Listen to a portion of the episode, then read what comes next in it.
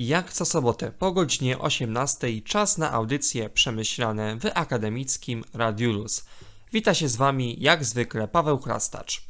Tydzień temu miałem okazję uczestniczyć w bardzo ciekawym wydarzeniu, z którego rozmowę udało mi się właśnie przygotować na dzisiejszą audycję.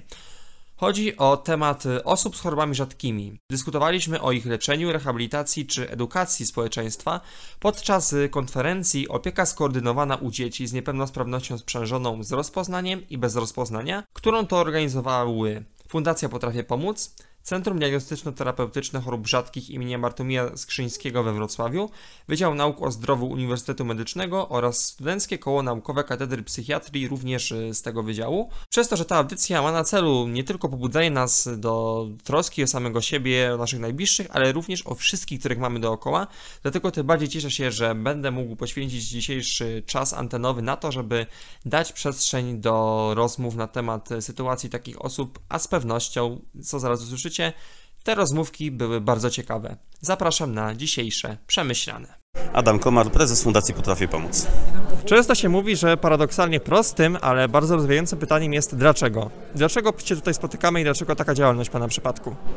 E, Osobiste doświadczenia życiowe przede wszystkim spowodowały, że wspólnie z innymi rodzicami założyłem fundację, a ta dzisiejsza uroczystość to jest konsekwencja naszych e, działań w rynku, współpracy z miastem, współpracy z organizacjami pozarządowymi i też potrzebą e, zdobywania wiedzy przez i naukowców, i lekarzy, i terapeutów, ale też przez rodziców i pedagogów. Także ta konferencja ma oblicze, które obejmują wszystkich e, zainteresowanych.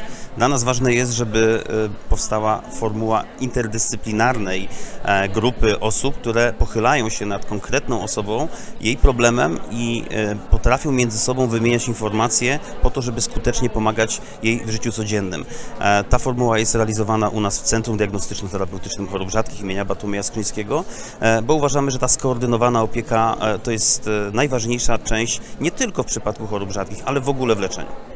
A jak na podstawie Pana doświadczenia możemy opowiedzieć o funkcjonowaniu takich osób w społeczeństwie? Jak powinniśmy z nimi przebywać, rozmawiać, zachowywać się, ale przede wszystkim jak współpracować ze sobą dla ich dobra? Tak naprawdę osoby z niepełnosprawnością nie oczekują ani litości, ani jałmużny. One oczekują normalności i wsparcia w tych obszarach, w których jest im trudniej. Przede wszystkim musimy pamiętać, że e, osoby z niepełnosprawnością mają takie same prawa jak każdy inny człowiek. Prawo do bycia w społeczeństwie, prawo do wykonywania zawodu i niestety mamy do czynienia często z różnymi ograniczeniami, również prawnymi, z którymi mierzymy się i staramy się je zmieniać tak, żeby ta rzeczywistość była właśnie e, dla nich e, normalna i oczywista. Jakie najciekawsze osiągnięcia fundacji możemy teraz przedstawić naszym słuchaczom? Pierwsze w Polsce Centrum Diagnostyczno-Terapeutyczne Chorób Rzadkich, które otworzyliśmy, gdzie mamy ponad e, 80 specjalistów i terapeutów. E, Oprócz tego pierwsza w Polsce Szkoła Rodzenia dla osób z niepełnosprawnością, mieszkanie opieki wytchnieniowej, asystentura, ośrodek edukacyjno-rehabilitacyjny dla wyjątkowych dzieci. Tych działań mógłbym wymieniać bardzo, bardzo długo. Każda jest bardzo potrzebna, ale wydaje mi się, że najważniejsze e, to te, o których wspomniałem. I co według Pana ta dzisiejsza konferencja powinna w nas wszystkich tutaj, że tak powiem, pobudzić do myślenia? Co powinniśmy może mieć w głowach po wyjściu z Centrum Zajezdnia? Przede wszystkim e, dzisiejsi e, słuchacze, e, osoby, które nas oglądały również online, wyciągną konkretną wiedzę z doświadczeń lekarzy, terapeutów, po to, żeby łatwiej im się funkcjonowało w przestrzeni. Dla osób zupełnie postronnych ważne jest, żeby uwrażliwić ich na potrzeby osób z różnymi niepełnosprawnościami, po to, żeby nie dostrzegali w tym trudności i problemów, ale właśnie, żeby w sposób naturalny podchodzili, zapytali się, w jaki sposób mogą pomóc, nie w sposób nachalny, ale zupełnie naturalny, tak jak często widzimy osobę starszą, tak samo, e, która ma e, pewnego rodzaju niepełnosprawność wynikającą z wieku, tak samo jest z innymi osobami. Tak, ale tutaj już możemy obiecać, że właśnie w naszym akademickim Radiu Luz postaramy się o przygotowanie materiałów, które pomogą wszystkim lepiej zrozumieć sytuację takich osób i damy też im troszeczkę prawa głosu, żeby rzeczywiście ten dialog e, między wszystkimi wrocławianami i wrocławiankami był jak najszerszy i taki po prostu najlepszy dla nas wszystkich. Tak jest, bardzo się cieszę, że Państwo wyszliście naprzeciw naszym e, zaproszeniom. A wiemy też, że jest bardzo aktywna grupa studentów z niepełnosprawnością, która dzięki właśnie działaniom organizacji pozarządowych, które koncentrują się na ich aktywizacji, mogą normalnie funkcjonować w przestrzeni e, akademickiej. Tak, także my postaramy się w tym eterze właśnie na falach znaczących naszego radia, żeby również było słychać przede wszystkim o takich osobach. Dziękuję serdecznie. Ja również dziękuję panu. Michał Błoch, jestem lekarzem poradni żywieniowej e, i w e, Centrum Diagnostyki Terapii Chorób Rzadkich. I co dzisiaj ciekawego nam pan zaprezentował podczas e, konferencji?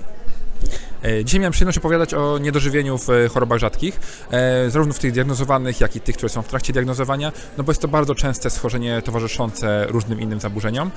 No i jest tak naprawdę możliwe całkowicie bezpłatne leczenie w Polsce, jest możliwa pomoc dla tych pacjentów, a niestety jest to schorzenie, które często limituje bardzo jakość życia tych pacjentów. Właśnie. I jak w pańskiej codziennej pracy wygląda leczenie tego typu schorzeń? E, Najważniejsza jest tak naprawdę diagnostyka, bo musimy wpaść na to, że pacjent może być niedożywiony i musimy to monitorować, kiedy to niedożywienie postępuje na tyle, że trzeba zapytać o to specjalistę.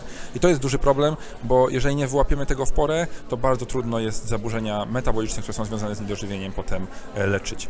Takich pacjentów można skierować e, do dietetyka, to jest tak naprawdę pierwsze kroki powinny być skierowane do dietetyka, który oceni jadłospis, oceni potrzeby danego pacjenta i czy to żywienie jest adekwatne. Druga możliwość to jest tak naprawdę poradnia żywieniowa, wtedy kiedy ta interwencja musi być bardziej intensywna, kiedy musimy wprowadzić jakieś żywienie specjalistyczne. A w jakich miejscach na co dzień państwo zajmujecie się tego typu sprawami? Dla pacjentów, którzy są pacjentami leżącymi, może być to zorganizowane w formie tak naprawdę pomocy domowej, więc pacjent w ogóle nie musi wychodzić z domu. E, Cała kwalifikacja do żywienia, e, jak i prowadzenie leczenia potem żywieniowego może się odbywać w domu pacjenta. E, Część odbywa się w formie stacjonarnej, czyli ambulatoryjnej, pacjenci przyjeżdżają do nas. I z mojej działki typowo dziennikarskiej, jak powinniśmy komunikować społeczeństwu o takich osobach i co może pan właśnie powiedzieć, żeby wszyscy, którzy nas teraz usłyszą, zapamiętali z pańskiej wypowiedzi? Najważniejsze jest to, że XXI wiek to jest tak naprawdę czas, kiedy nie wypada, żeby pacjenci byli e, niedożywieni. W związku z tym uczulam na to, żeby pacjentów na wizytach pediatrycznych, na hospitalizacjach, e, w czasie hospitalizacji mierzyć i ważyć i te e, pomiary zapisywać, żeby rodzice sobie prowadzili swoje kalendarzyki, żebyśmy my byli w stanie łatwo wychwycić, kiedy ten problem się zaczął i na ile jest poważny. Witam Państwa serdecznie, nazywam się Aleksandra Lisowska, zajmuję się alternatywną komunikacją z pacjentami z różnego rodzaju deficytami, młodymi, starszymi. E, Staram się nauczyć i rodziców, i opiekunów, jak wygląda aktywna komunikacja, jak ją ułatwić takiemu pacjentowi, e, co możemy zrobić i jak mamy się nie zniechęcać nad podstawowymi e, problemami, jeżeli wynikają z, z takiej komunikacji. Czyli spotkały się dwie osoby, które powinny w komunikacji być brylantami. No to przedstawmy naszym słuchaczom i słuchaczkom, w czym pani bryluje najczęściej. Oj matko, brylować to może nie bryluję, ale bardzo często zajmuję się właśnie tym rozwiązywaniem problemów. To, to, to jest dla mnie taki, taki konik, gdzie e, faktycznie rozwiązuję problemy, czasami, jak to mówią niektórzy, nierozwiązywalne, ale czasami po prostu podchodzę pod innym kątem. E, Jest takie przysłowie, jak, Polak, e, jak Polakowi się nie powie, że nie można, to, to on to zrobi, prawda? Więc czasami tak jest, ale czasami też słucham bardzo często e, innych e, osób, rodziców zwłaszcza, e, z tego ich zapatrywań, co robią, jak robią, co sprawia im trudność, co zauważyli już, bo to jest bardzo ważne, że nie tylko to, co my mamy e, w swojej wiedzy, umiejętnościach, tylko też co rodzice zaobserwują u danego dziecka, jak można się łatwiej z nimi komunikować i na tej bazie dopiero wymyślamy sposób na komunikację. Czyli zostajmy w tym temacie. Jakie są metody, opowiedzmy szerzej właśnie o nich. Dlaczego i jak warto komunikować się lepiej? Lepiej to przede wszystkim musimy nadawać na tych samych e, zakresach fal. Dosłownie. Tak jak nasze radio, muszą się zgadzać fale. Oczywiście, musimy się e, razem zgrać i ten sam komunikat musi być zrozumiały dla obu stron. Więc jeżeli e, używamy jakiejś formy komunikacji, w tym momencie musimy być biegli oboje e, w tym, żeby faktycznie komunikat e, był rozwiązywalny i mogliśmy go zrozumieć. Natomiast ważne jest to, czy my wybierzemy język migowy, czy my wybierzemy formę makatonu, czy wybierzemy znaki, które są. Ważne jest to, żebyśmy trzymali się tego sposobu i go rozwijali, bo to jest, to, to jest najważniejsze. Nie wchodzimy od razu w pełen spektrum działań, dlatego że nikt od razu nie nauczy się dwóch tysięcy znaków, słów, tylko spróbujmy na dwa znaki. Lubię, nie lubię, chcę, nie chcę. E, Żeby był ten prosty komunikat, a dopiero później rozwijamy, jak się czujesz, e, dlaczego jesteś zdenerwowany i tak dalej, i tak dalej. W tym momencie możemy posłużyć się właśnie znakami, na przykład obrazkowymi, wbrew pozorom niektórzy mówią, że są prymitywne, ale często są bardzo proste e, emotikony, które nam ułatwiają komunikowanie. Każdy z nas używa każdy z nas w większości przynajmniej lubi e, takie emotki e, wysyłać innym, a tutaj możemy je dostosować e, do siebie, bo są programy do tego przystosowane, że możemy dostosować znaki właściwe do danej osoby. A o czym dzisiaj mogliśmy słyszeć z Pani ust na konferencji? Żeby się nie poddawać, żeby szukać, żeby próbować różnych form, e, żeby starać się nawiązać ten kontakt, żeby właściwie go nawiązywać, e, czyli i słuchać, i e, przemawiać do danego dziecka, do osoby, która, która potrzebuje tego kontaktu i bardzo wsłuchiwać się w jej reakcje i relacje z nami. W jaki sposób robić to lepiej? O matko, lepiej. E, aktywnie słuchając, to na pewno mieć dużą pokorę dla siebie, e, że nie wszystko umiem, że nie wszystko mi się uda, e, że może jak nie ten sposób, to inny e, i nie zniechęcać się. To, to, to jest przede wszystkim i naprawdę bardzo mocno patrzeć na, na tą osobę, z którą komunikujemy się, żeby odbierać nawet najmniejsze e, komunikaty, że faktycznie jest dobrze albo nie, nie idziemy w innym kierunku.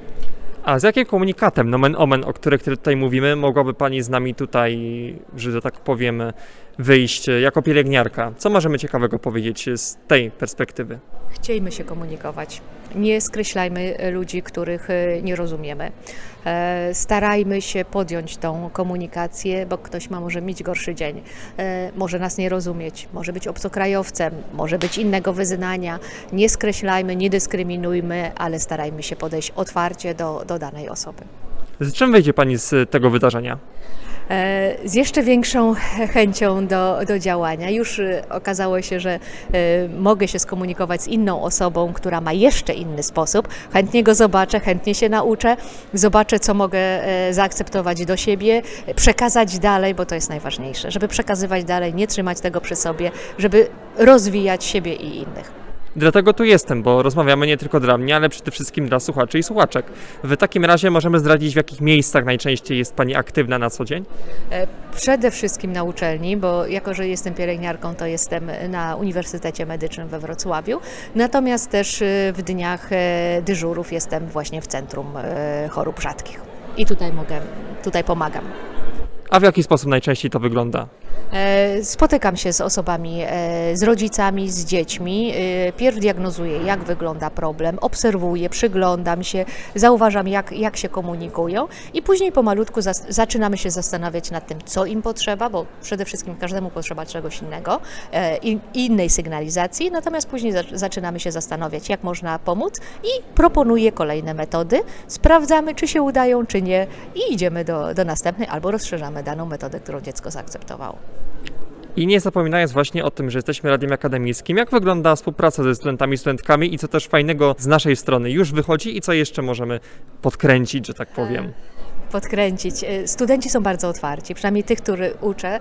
E, Uczę e, studentów dietetyki, uczę st- studentów pielęgniarstwa, położnictwa, kiedyś uczyłam jeszcze ratowników i fizjoterapeutów. Są bardzo otwarci, chętni, dopraszają się tych naszych spotkań, chcą uczestniczyć i coś fajnego, kiedy usłyszałam od studenta, kiedy powiedział, że dzięki zajęciom nie bał się podejść do pacjenta i z nim porozmawiać, spróbować się skomunikować i to było dla mnie największym sukcesem, że, że taka właśnie otwartość e, podejmowaniu przez Was e, działań, e, w wchodzenie w rzeczy, które nie zawsze do końca rozumiecie albo nie zawsze macie pełną wiedzę, ale próbujecie, próbujecie, nawiązujecie kontakt, jesteście otwarci i za to Was bardzo podziwiam. Mówiliśmy już dzisiaj, żeby się po prostu nie bać. Także z jakim przesłaniem dla wszystkich wyjdziemy z tej rozmowy? Żeby nasi słuchacze i słuchaczki mogli coś, chociaż wiadomo, w tym jednym skrótowym zdaniu zapamiętać z tej naszej rozmówki.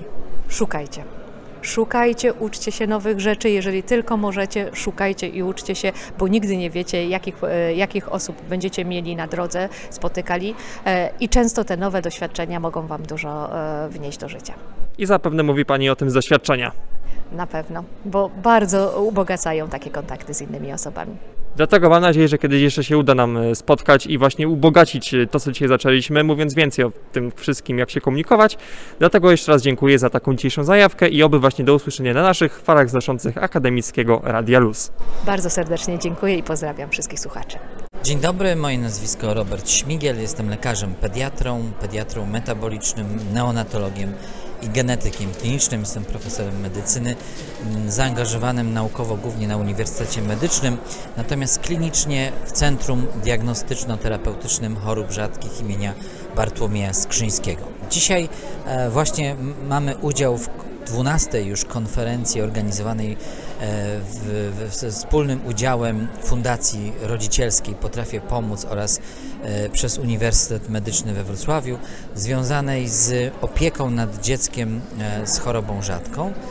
Tym razem chcieliśmy przeznaczyć e, ten temat na e, opiekę skoordynowaną nad dzieckiem ze sprzężoną niepełnosprawnością intelektualną, czyli nad dzieckiem, które na wielu różnych poziomach wymaga wsparcia.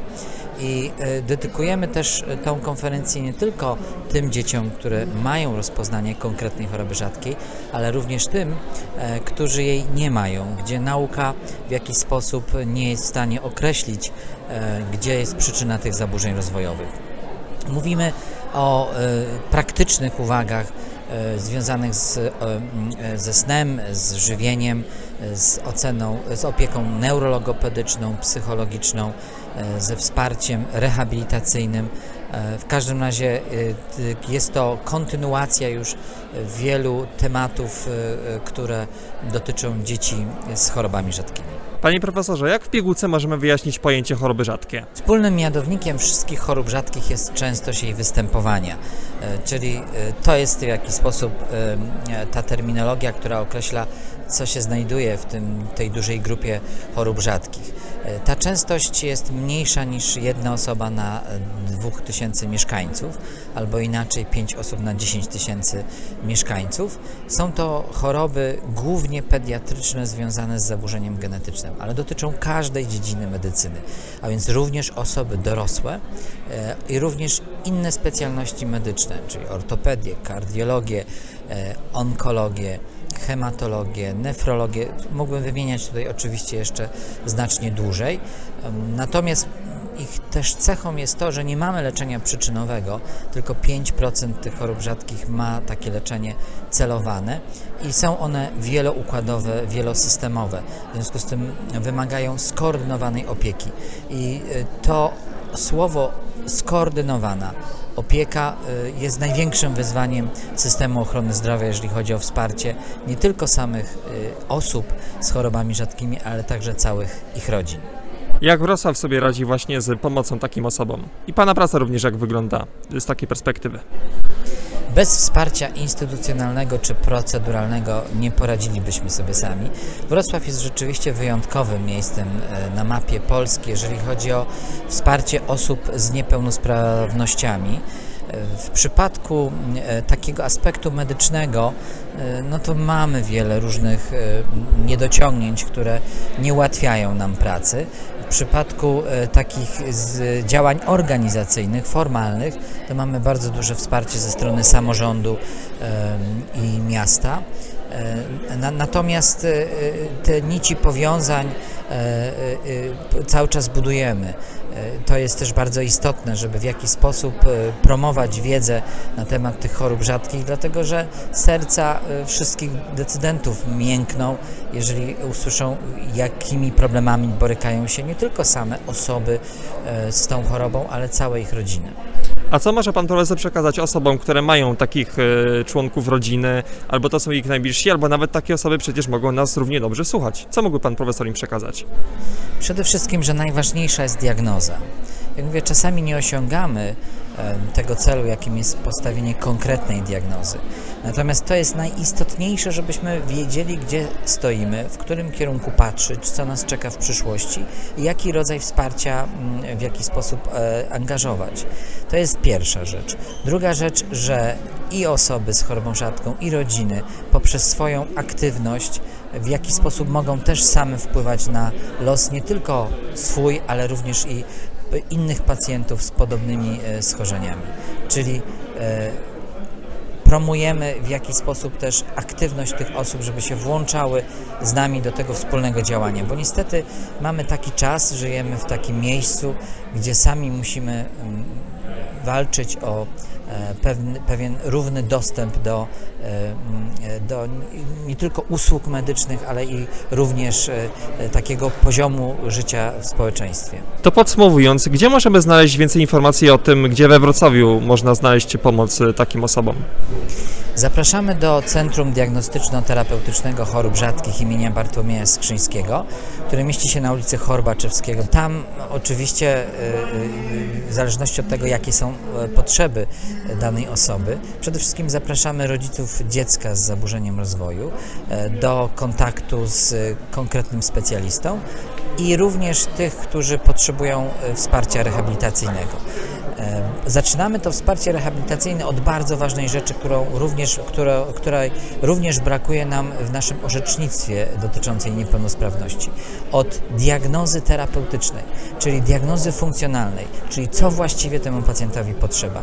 Nie na zasadzie, że jest kod IQD9 czy IQC, IQD, i, i, i CD10 i, i CD9, który określa rodzaj schorzenia, ale tak naprawdę jakie są zaburzenia funkcjonalne i na tej podstawie określamy potrzeby terapeutyczne. Dziękuję bardzo panie profesorze. Dziękuję bardzo. Dominik Golema obecnie pełnię funkcję dyrektora biura Wrocław Bez Barier w Urzędzie Miejskim Wrocławia. Dlaczego Wrocław musi się stać miastem bez barier? E, Wrocław ma zaszczyt stawania się e, miastem bez barier. Ma ten zaszczyt już nie od dzisiaj, nie od wczoraj, ale od kilkunastu lat. E, Jeżeli patrzymy na to przez pryzmat samej nagrody Wrocław bez barier, to mamy już, cieszymy się już 11 edycją rozdawania tych certyfikatów.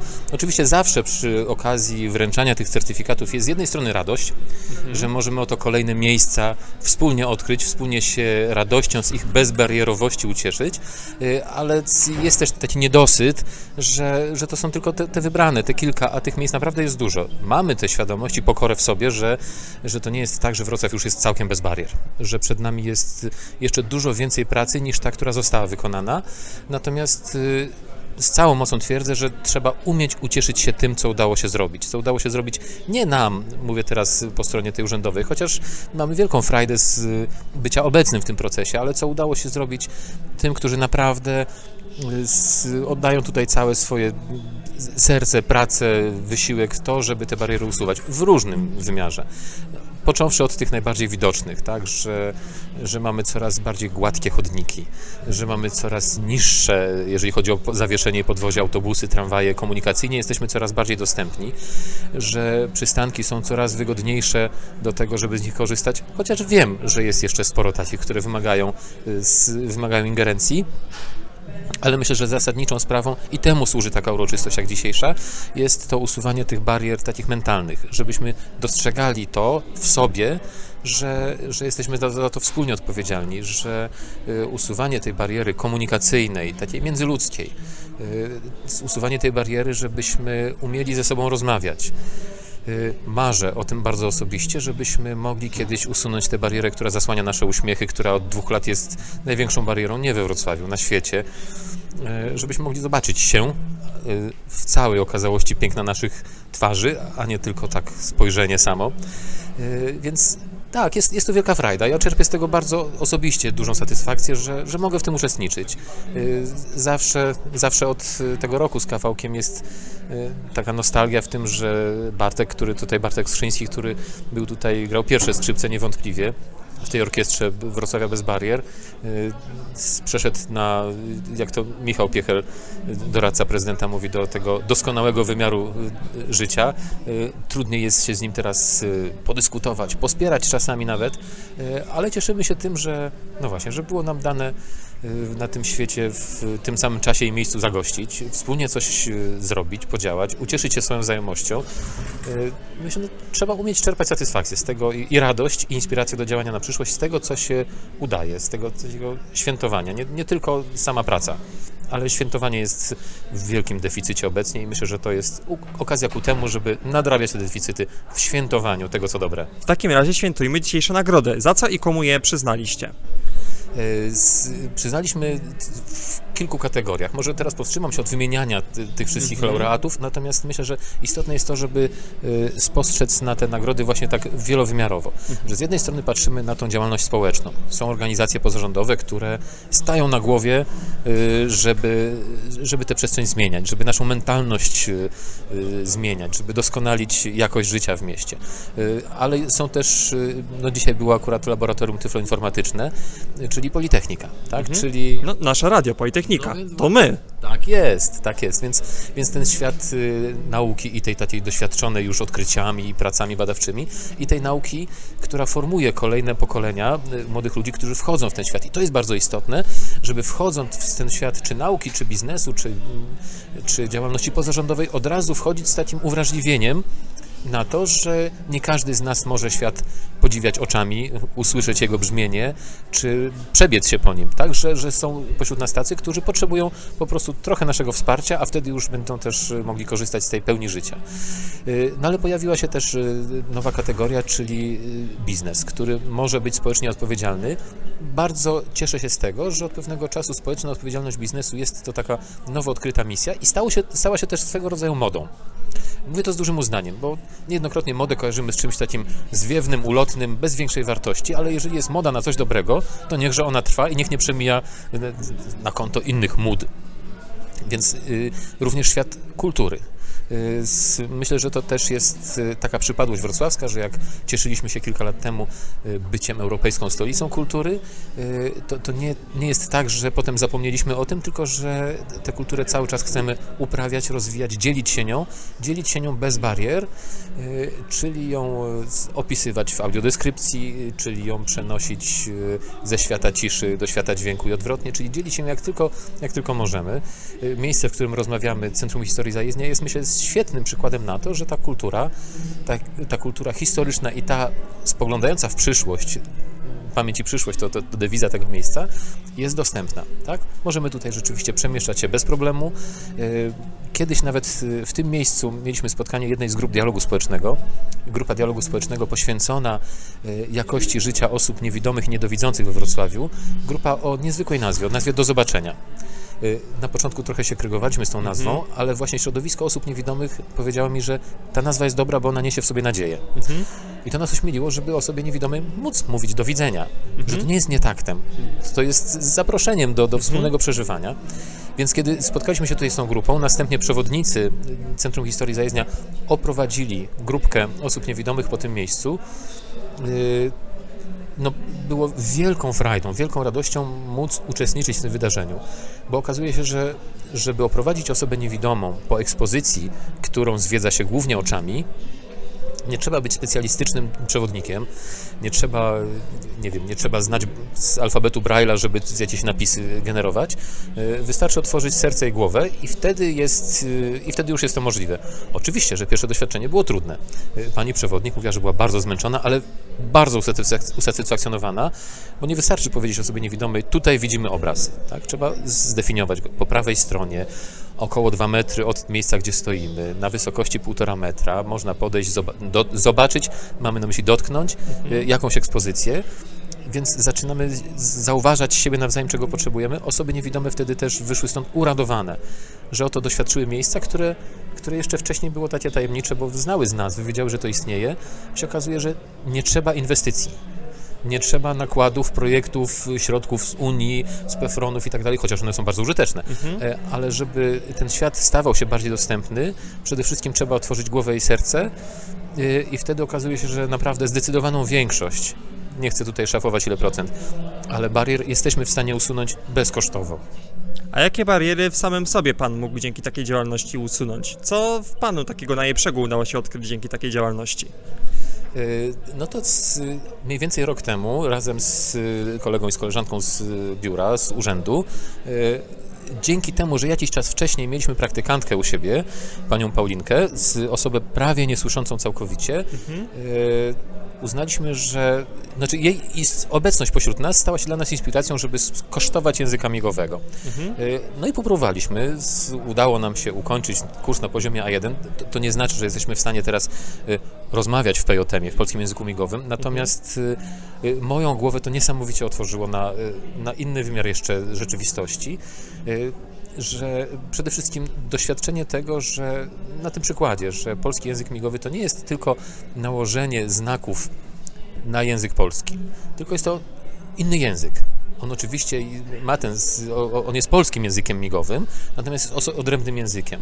Y, I, I to nie wystarczy w takim układzie, znaczy ja doświadczyłem tego, że nie wystarczy osobie głuchej napisać na kartce, czego od niej chcemy, mhm. bo ona może nie zrozumieć języka tak. zapisanego, tego linearnego. Y, więc to była taka moja satysfakcja, radość, y, właśnie to, że potrafiłem się przywitać. Któregoś razu w urzędzie pojawił się pewien dojrzały wiekiem pan, z, doszło do pewnego nie, nieporozumienia, z, ponieważ skierowano go nie do tego biura, gdzie, gdzie on chciał sprawę załatwić. E, gdzieś się wieść rozniosła właśnie, że z kolegą Darkiem próbujemy się z takim kursem zmagać, no i przywołano nas na pomoc, my z duszą na ramieniu. E, ale starszy pan, który był już taki mocno poirytowany sytuacją, w której się znalazł, że jego nie rozumieją, on nie wie, czego od niego chcą.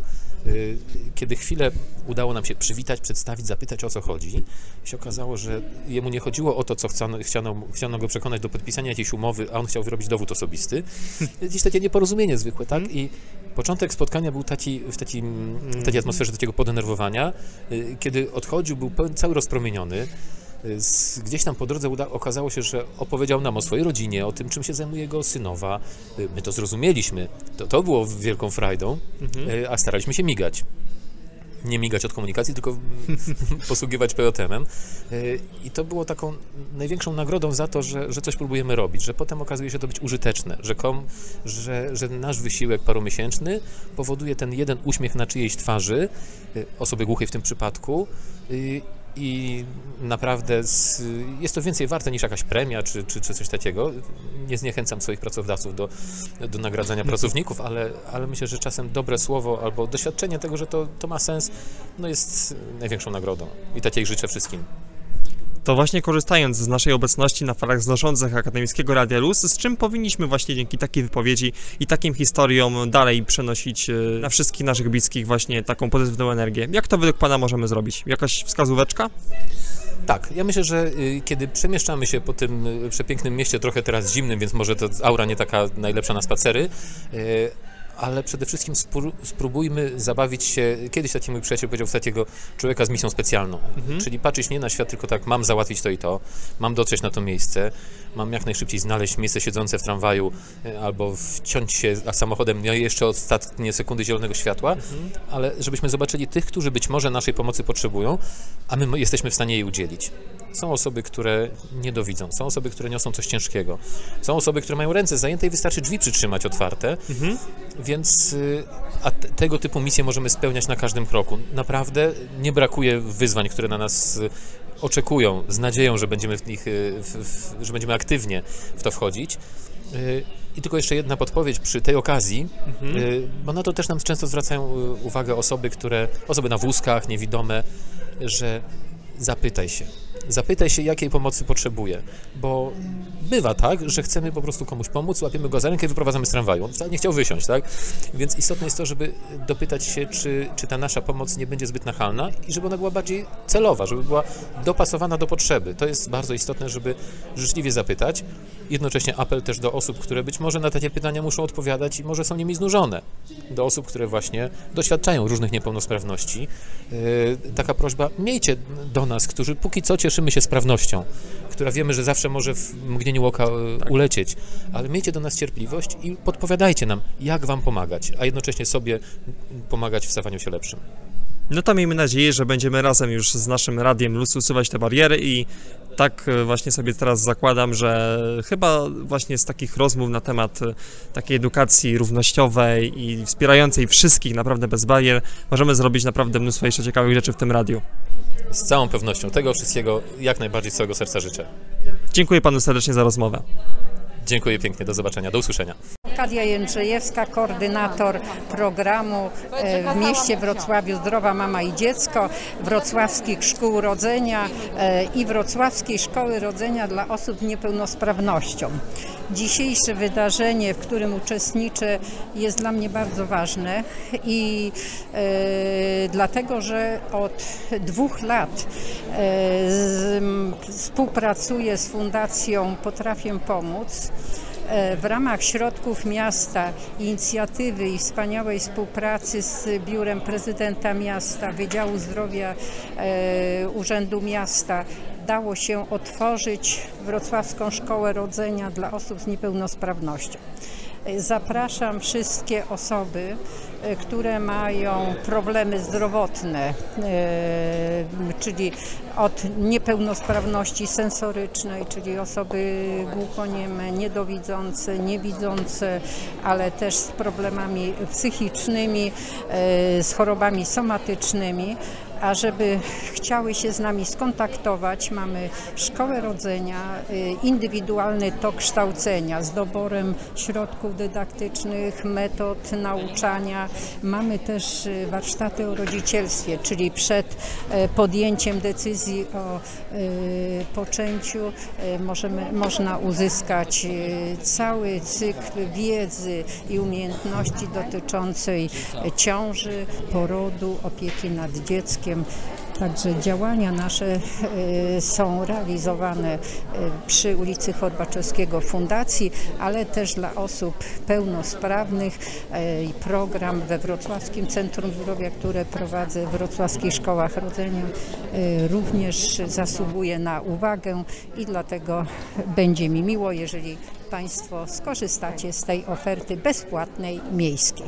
Cześć, nazywam się Agata Roczniak, jestem wrocławianką. Jestem również osobą z niepełnosprawnością.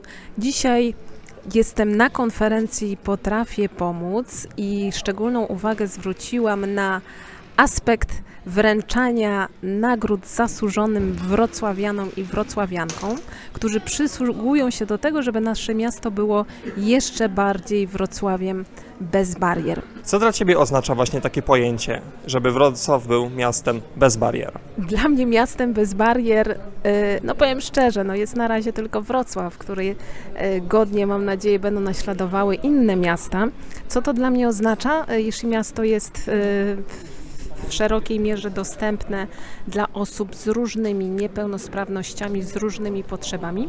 To jest miasto, które po pierwsze mentalnie, bo dla mnie to jest bardzo ważny aspekt, myśli o osobach z niepełnosprawnością, że mają prawo do życia w pełni i mają prawo być kochanym, kochać, spełniać się zawodowo, osobiście, e, chodzić do kina, do teatru, na rozrywki, e, czyli żyją w pełni. I to jest dla mnie nastawienie miasta, które w tym pomaga, e, bo mamy bardzo dużo dostępnych miejsc. Mogę wymieniać wiele, bo to jest i komunikacja miejska, i wiele instytucji publicznych, e, i e, wiele instytucji, e, które właśnie pomagają nam się realizować na co dzień. E, Co jeszcze? E, Prócz tej dostępności e, uważam, że duże znaczenie ma włodarz miasta, od którego wychodzą takie pomysły, ale też który jest bardzo otwarty na to, żeby słuchać środowisk osób z niepełnosprawnością, bo te osoby wiedzą przecież od praktyki, czego im potrzeba. Bardzo się cieszę, że nasz prezydent, pan Jacek Sutryk, słucha nas, wdraża te pomysły i wszyscy na to pracujemy, bo przecież Wrocław to nasza wspólna sprawa. To prawda. W takim razie może teraz powiedz coś więcej o sobie, żeby pokazać, jak wyjątkowymi osobami tutaj wszyscy jesteśmy na wydarzeniu. Myślę, że jak mnie każdy spyta, kim jestem, to jestem inspiratorką poprzez swoją historię życia, poprzez to, w jaki sposób e, realizuję siebie, ale też jak wspomagam Wrocław czy osoby, które mają e, specjalne potrzeby. To dlatego mogę powiedzieć z pełnym uśmiechem, że jestem inspiratorką. Ja na co dzień pracuję, e, jestem mm, mamą, jestem żoną, jestem ambasadorką e, Szkoły Rodzenia dla Osób z Niepełnosprawnością Fundacji Potrafię Pomóc. Wspieram kobiety, które właśnie zastanawiają się nad tym, jak bardzo bycie mamą, byciem rodzicem jest e, momentem, na który chcą się zdecydować. Bo też chciałabym podkreślić, że e, szkoła rodzenia to nie tylko przygotowanie rodzica, rodziców, partnerów do bycia e, rodzicem. A, trochę zrobiłam masło maślane bycia rodzicem. Chodziło mi o partnerów, którzy myślą o tym. To też e, szkoła rodzenia przygotowuje do pewnej decyzji. Czy rzeczywiście chcemy zostać rodzicami, czy y, temu podołamy. Dlatego tak bardzo wspieram szkołę rodzenia dla kobiet z niepełnosprawnością, dla partnerów, która jest e, sfokusowana na to, żeby wspierać w różnym zakresie psychologicznym, fizjoterapeutycznym, em, genetycznym, bo też mamy wspaniałego profesora Roberta Śmigla, który wspiera rodziców, partnerów, w tym jeśli e, mają pytania co do tego, mm, jak sobie poradzić w przyszłości z dzieckiem, które może mieć na przykład pewną niepełnosprawność. Także to jest szkoła kompleksowa, ja jestem ambasadorką tej szkoły i cały czas jestem dumna z tego, że nią jestem. A właśnie jako ambasadorka masz styczność e, z opiniami i przede wszystkim e, ze zmianą w życiu, jaką wprowadzacie w te kobiety, które właśnie są w waszej szkole. Jak wyglądają ich, e, powiedzmy, zachowania i po prostu z czym wychodzą kobiety, które skorzystają z takiej szkoły? Tak jak powiedziałam na początku, na pewno z, mm, z takim wsparciem psychologicznym, czyli uczą się w tej szkole w zasadzie odkrywania siebie, mm, czy chcą być rodzicem, czy sobie mentalnie na początku z tym poradzą. Dużo mają też e, wsparcia od takiej strony, nawet em, ustawienia swojego domu pod względem dostępności, bo e, pamiętajmy, że na przykład osoba z niepełnosprawnością ruchową, na przykład taka jak ja, osoba na wózku, potrzebuje mieć dostosowane miejsca do tego, żeby przewinąć dziecko, żeby je wykąpać, e, żeby je e, gdzieś położyć w bezpiecznym miejscu dla siebie i dla dziecka. Jest Instytut Dostępności w e, Fundacji Potrafię Pomóc, który się tym zajmuje. Kobiety, które już przeszły tutaj nauczanie i wsparcie w szkole rodzenia, wychodzą, jeśli się nie zdecydowały na bycie rodzicami, to na pewno są pewne co do tego na, na ten moment w swoim życiu, że być może nie są jeszcze do tego gotowe. A jeśli są rodzice, którzy, y, osoby, które, partnerzy, którzy się na to zdecydują, urodzą dziecko, to mają po pierwsze przed urodzeniem dziecka duże wsparcie, ale również po. Myślę, że dzięki temu nabywają takiej odwagi, pewności siebie jako rodzice, też wiedzą, gdzie się odnieść e, w kontekście jakiejś potrzeby. E, Myślę, że mm, no, tutaj cały czas mówimy na tej konferencji, że nie ma takiej drugiej szkoły, dlatego bardzo bym chciała, żeby taka szkoła rodzenia czy gabinet ginekologiczny, który też jest w Fundacji Potrafię Pomóc, był w każdym dużym i mniejszym mieście. Śpiew przyszłości, ale zawsze ktoś musi być pierwszy. Chciałabyś coś przekazać e, przyszłym i przede wszystkim obecnym mamom? Wspaniale być rodzicem. E, Wspaniale się rozwijać samemu też w tym nowym projekcie. Ja to nazywam projekt, bo mm, to jest ogromne przygotowanie i rodziców, i samego siebie, e, i pogodzenie się z tym, że nie ze wszystkim sobie musimy poradzić, tak? Akceptujmy też swoje ograniczenia, bo jest łatwiej nam żyć i łatwiej realizować pewne rzeczy, na które nie mamy wpływu. Więc e, chciałabym, żeby mamy, e, przyszłe mamy, przyszli e, tatusiowie, rodzice szli e, za głosem serca.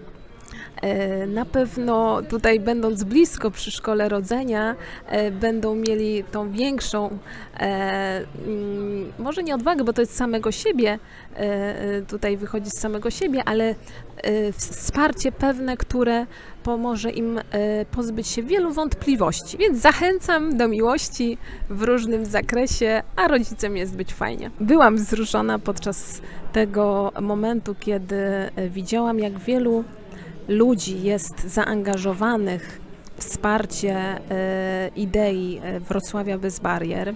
Byłam bardzo też wzruszona, słysząc e, po raz któryś od wspaniałych rodziców świętej pamięci Barta Skrzyńskiego, pani Wandzi, e, pana Zbyszka, jak mocno Bartek był dla nich darem, bo pamiętajmy też, że e, ta konferencja, wszystko w zasadzie dzieje się dzięki Bartkowi temu, co on wniósł do Wrocławia.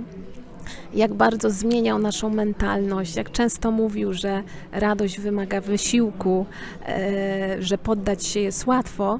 I myślę, że tutaj wychodzę z takim dużym nastawieniem na to, jak bardzo są ważni ludzie, jak bardzo jest ważne ich zaangażowanie i to, żebyśmy się trzymali razem. Drodzy młodzi, Was siła. Co ja Wam mogę powiedzieć? 40-letnia kobieta, mogę Wam powiedzieć, że jesteś szczęśliwy w takim stopniu, w jakim się na to zdecydujesz. Pozdrawiam Was serdecznie. Agata Roczniak, zapraszam na Facebooka, gdzie inspiruję, pewnie coś dla siebie będziecie mieli.